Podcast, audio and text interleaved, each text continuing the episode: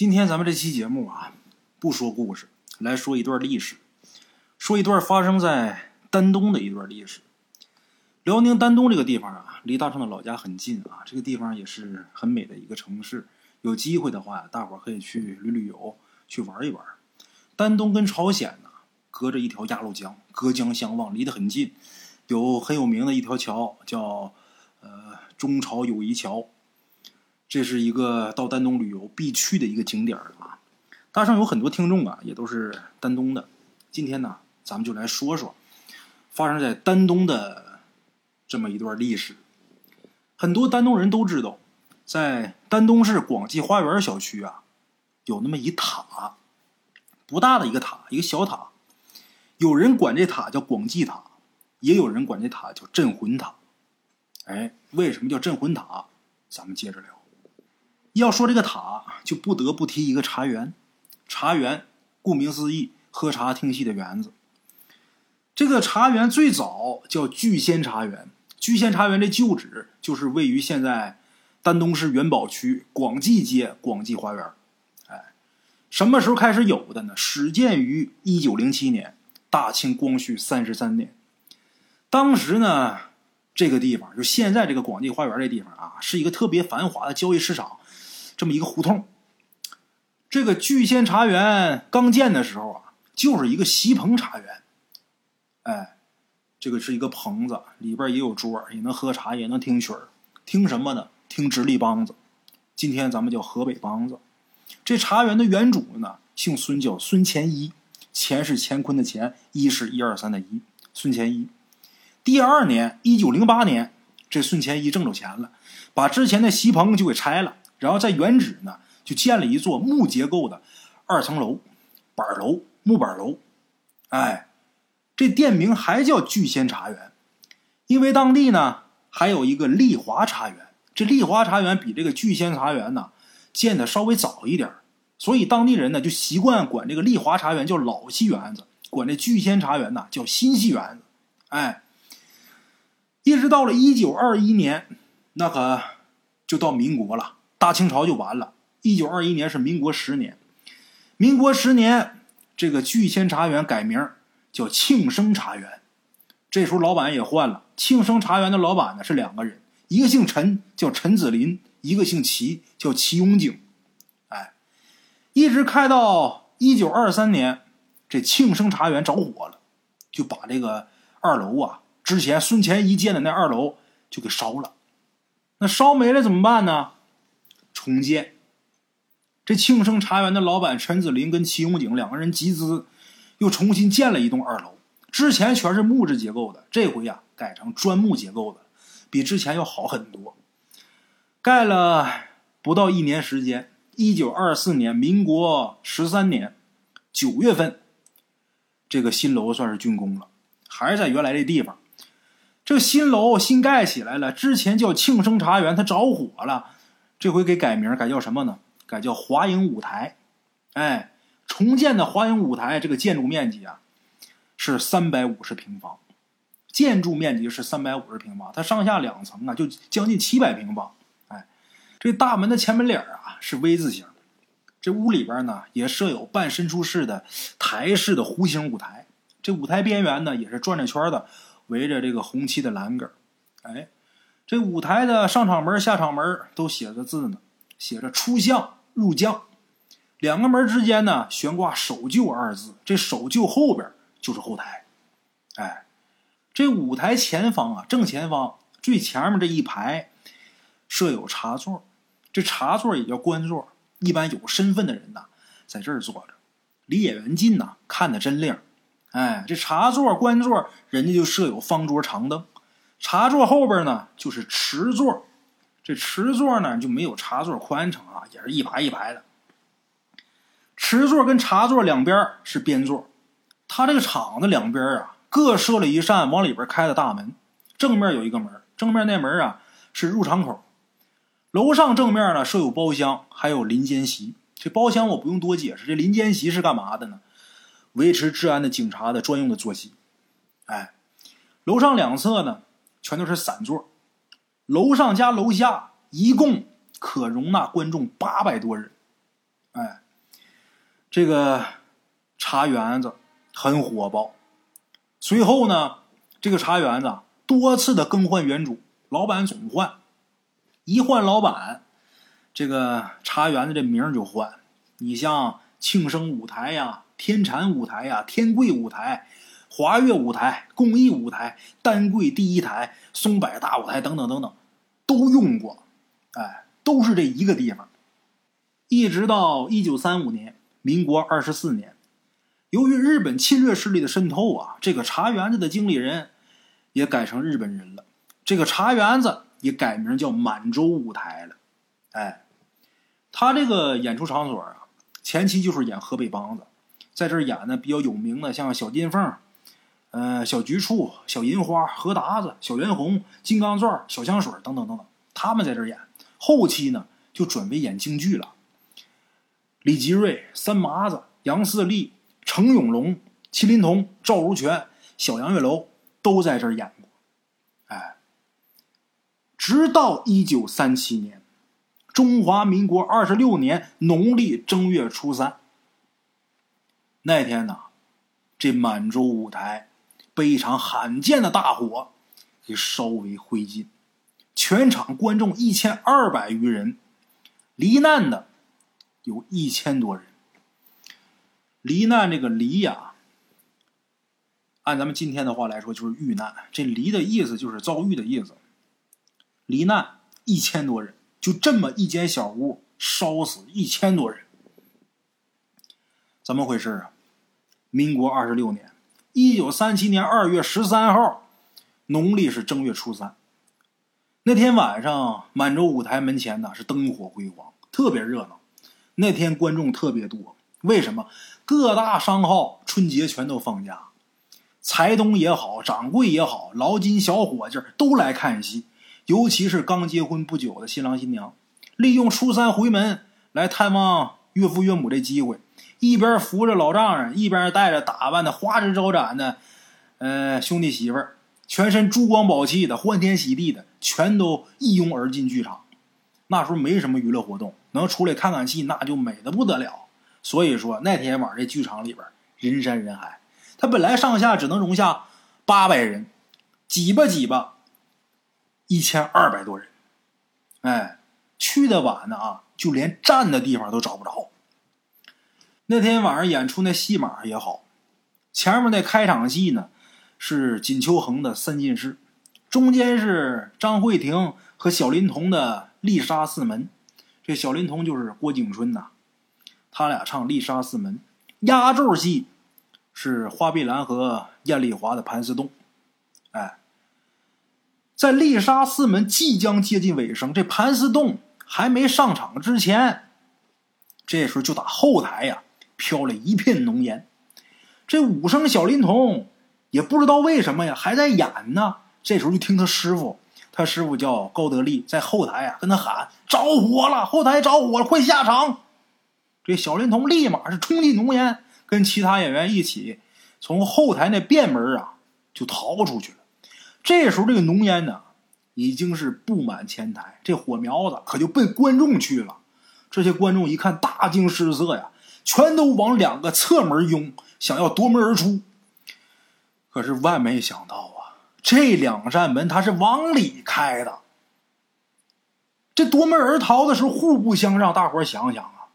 再加上那时候冬天呐，大年初三，屋里边挂着那个防寒的皮门帘子。这个时候，大伙都抢这个门，再加上人多，都往这拥。离门近的就活生生的被挤到这个门上。他这门是往里开的，那还能打得开吗？打不开呀！后边都有踩死的，一个都没出去。那还有一个正门呢，就是入场口呢。这观众往出跑，正门这个守门的一看观众啊，这戏没唱完都往外跑，怎么回事？他以为是在里边验票的时候看着白看戏的了。这白看戏的人得往出轰啊，往出撵呢，这边得让他补票。所以说，一看这些人往出跑，这守门的把门给锁上了，把门一锁，把这人截住，让他们补票。等他弄清楚里边失火之后，再开门。来不及了，这些人都已经被火舌给卷进去了。这是楼下的情况，楼上更糟。楼上的观众费了九牛二虎之力往下挤，挤到楼下来，那人早就已经堵满了，挤下来也没有用啊，干着急出不去。楼上有一些胆儿大的，费了九牛二虎之力，把这窗户给砸开了。为什么砸开窗户这么费劲呢？他那窗户都是糊好挡风条，而且被钉死的窗户。把这窗户给砸开之后，打窗户往下跳。二楼他举架高，好在也没多高，就相当于咱们现在住的三楼吧。打这往下跳，有的那腿脚不好，当时就摔个脑浆四溅，当场死亡。有的呢，折腰折腿的，折腰折腿的还行，还能活命呢。也有侥幸的，哎，没受伤的。为什么当时一千二百多人烧死八百多人呢？那四百多打哪跑的呢？就是打这窗户跳出去的。哎，这个火呀，是打晚上七点四十分开始着的，一直到半夜十一点半，这火才给救灭。说是救灭，就不如说呀，都烧干净了，他自己灭了。全场观众一千二百多人，烧死八百多人，还有失踪的、行踪不明的。失踪的，就是给烧成灰了，就骨头都给烧成灰了。这戏园子整个给烧的，光剩下断壁残垣。一直到第二天，那烟还冒着呢。两侧边门和正门出口那地方，那尸骨堆积如山。最后经过清理尸体，把没有完全被烧没的尸体啊依次的陈列，由第二天上午八点起，等待这些死者的亲人来认领。唠出来一句，在这摆一句，等着人认。其他人继续到里边去找尸体去，发掘尸体。认尸的人哭声一片，个个是悲痛欲绝呀。那尸体被烧的呀。整个就烧糊烧烂了，那脸就认不出来了。在失火的那天晚上啊，为什么这火来的这么急呢？着火那天晚上，正月的时候，大年初三，正刮大北风呢。那天晚上，北风怒号。这场火不光把这戏园子给烧了，就连附近的居民住户，一共也连累了二十三家。这二十三家都给烧着了，好在这二十三家啊没烧死人，因为家里边没什么人，一发现着火往出跑赶趟。那场损失呢，在一九三几年核算就三十多万，哎，三十多万搁在现在可能不算什么钱，在那个年头那可是大钱。更可耻的是什么呀？这火刚被救灭，就有一些趁火打劫的。从打这焦糊的尸体上往下撸金手镯的、摘金戒指的，往下拽这金耳环、金项链、金簪、金钗的，那丢了不计其数。事后，单单由官方清理出来的金银珠宝首饰，就装了一箱子。哎，这场火呀，商号柜上的伙计被烧死的最多。他是各个商号的伙计赶上放假啊，来热闹热闹。死的多的，你比方财神庙街老天祥药房的柜上的伙计，遇难的一共有二十一人，都是这个老天祥药房的。三道桥同乐村柜上的伙计，再加上分号的伙计来看戏的，一共二十一个，烧死十九个，跑出去俩，打楼上厕所附近窗户跳出去。前街。聚宝广泰柜上的伙计惨死十一人，就这一个店就死十几个、二十几个，都是看戏的。满洲舞台这火灾发生以后，全市的剧院为哀悼罹难者，从打十五号开始，一律是停演三天。当局呢，把无人认领的尸体呀，也给收到棺材里边，然后给挪到九道沟，哎。呃，有没人来认的啊，就都放那边了。待会儿再认，去那边认。在那儿还组成了葬仪委员会，跟这个罹难者的家属啊联合举办葬礼。十六号上午九点的时候，举行了一场盛大的合同慰灵追悼会，合同就是合在一起啊，一起给开个追悼会，叫合同卫灵追悼会。发生这件事之后呢，安东省公署也是着令各机关、安东省警察厅、县公署等等单位负责火灾的善后事宜，而且必须让他们查出这个起火原因。等这个调查结果出来之后啊，才知道这场火是怎么起来的呢？这个演员这个后台呀，有一个火炉，这火炉啊烧的过于红火，就把这炉子都给烧红了。把附近的一个纸糊的狐仙堂给烤着了。这个唱戏的后台都得供点神灵，你比方说唱二人转的，供大师兄，哎，他们这个剧场后边供了一狐仙堂。这狐仙堂是纸糊的，上面写的字，离这炉子太近，把这狐仙堂给烤着了。这火苗啊，一着之后它往上窜呢。上面那棚它是纸糊的呀，这火苗就把纸棚给点着了，纸棚里边还有电线，电线又着了，以至于这火一直烧到前台。他这栋房子，咱之前介绍了，砖木结构的，那木头全都是刷着漆呢，那么多年了，木头全都干透了，这会儿有火，木材上还有油，那漆都是油漆呀，木材上还有油。这火借风势，这大北风呼呼这一吹，霎时间就把这房子给化为灰烬了。啊！火灾发生以后啊，安东省公署呢是立马把这火灾的情况电告中央民政部，请示措施。什么意思？就我这着火了，看怎么整？烧死这么多人！民政部马上是派遣地方司的事务官，这人姓关，叫关庆申；还有卫生司的防疫官，姓桑，叫桑波多。还有事务官，这人姓傅，叫傅志坚，一共是三个人。这三个人呢，一起于十五号八点坐快车由打新京到这儿来，到这个丹东来。新京是哪儿？是现在的长春。来这之后协商应急措施。来了之后呢，一看这情况，这也没什么对策。这个事儿他来的太急了呀。后来呢？由县公署、协和会、总商会和各机关于二十六号下午的时候啊，在火灾现场呢，又联合的举行了一场共同追悼会，而且决定在火灾现场建一个公园，在那儿立一个供养塔。这供养塔就是咱们前面提到这个镇魂塔呀。这个塔是十月份竣工的，正面呢刻有满洲舞台罹难者慰灵碑。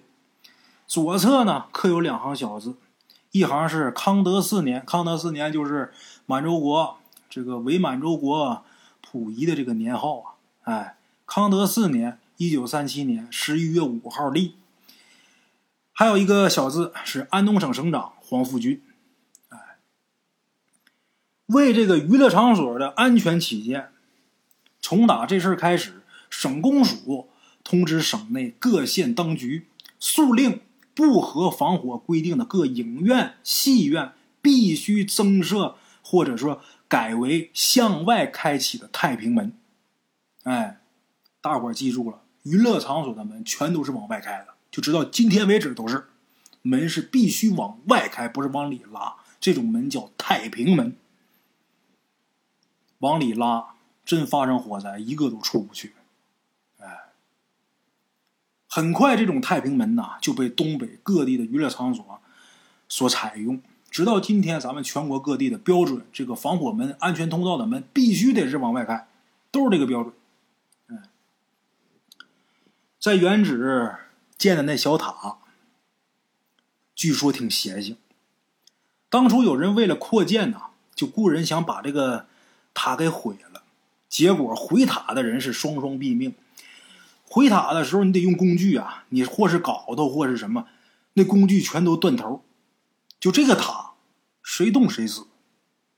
哎，后来他这附近呐，该建房建房，该盖楼盖楼，就这一小块地儿空着，没人能动得了。一直到一九八四年十二月，丹东市政府又拨款对这个纪念碑啊进行了改造，满洲舞台罹难者为灵碑，这回是改成钢筋混凝土建筑了。哎，改成这么个结构，现在呀保存的还挺好。嗯，我这有照片，待会儿啊，我把这照片发到评论区去啊。大伙儿好奇的话，想看看可以到那儿去看看去。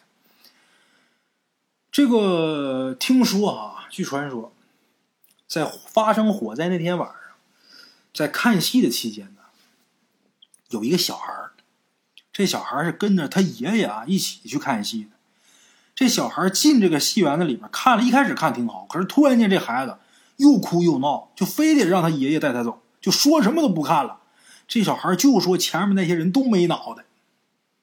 他爷爷是又气又心疼票钱，后来没办法了，这孩子哭的都差声了，也影响人看戏呀。得了，只能是带着孩子走了。刚走出去没多远，就听见这个茶园里边鬼哭狼嚎。回头再一看，没一会儿，这火借风势，大火可就起来了。当时这爷爷蹲地上，眼含热泪盯着这孩子：“孙子，孙子，你救我一命啊！”这都是听老人说的，哎，这么多年一直流传的。今天这个算不上是个故事，一段悲惨的历史。这个故事呢，跟灵异也搭边儿。一个是后边这个很简短的传说，再一个为什么就是这个罹难者纪念碑谁都动不了？这事儿也挺邪性的。那么说烧死这么多人，肯定有那么多的冤魂，怨气肯定是极大的。难道说就不能给他们超度一下？反正大正，我觉得啊，这么多的死者，这么大的怨气，那得有多大德行的大德高僧才能超度得了？如果能把这一伙子给超度了，那可能真就是传说中的高人了。我估计啊，这种高人世间少有。哈，行了，今天呢就说到这儿，感谢各位的收听，明天见。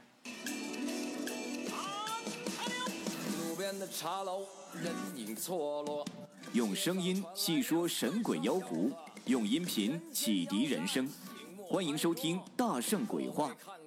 Hello，大家好，我是主播孙宇，吃完了饭，然后就回到自己的课室上啊。喜马拉雅、百度搜索“大圣鬼话”，跟孙宇、孙大圣一起探索另一个世界。那天山女子独守空城，也只是感谢鬼友们，感谢鬼友们，感谢鬼友们一路陪伴。大圣鬼话，见字如面。欲知后事如何？且听我下回分说。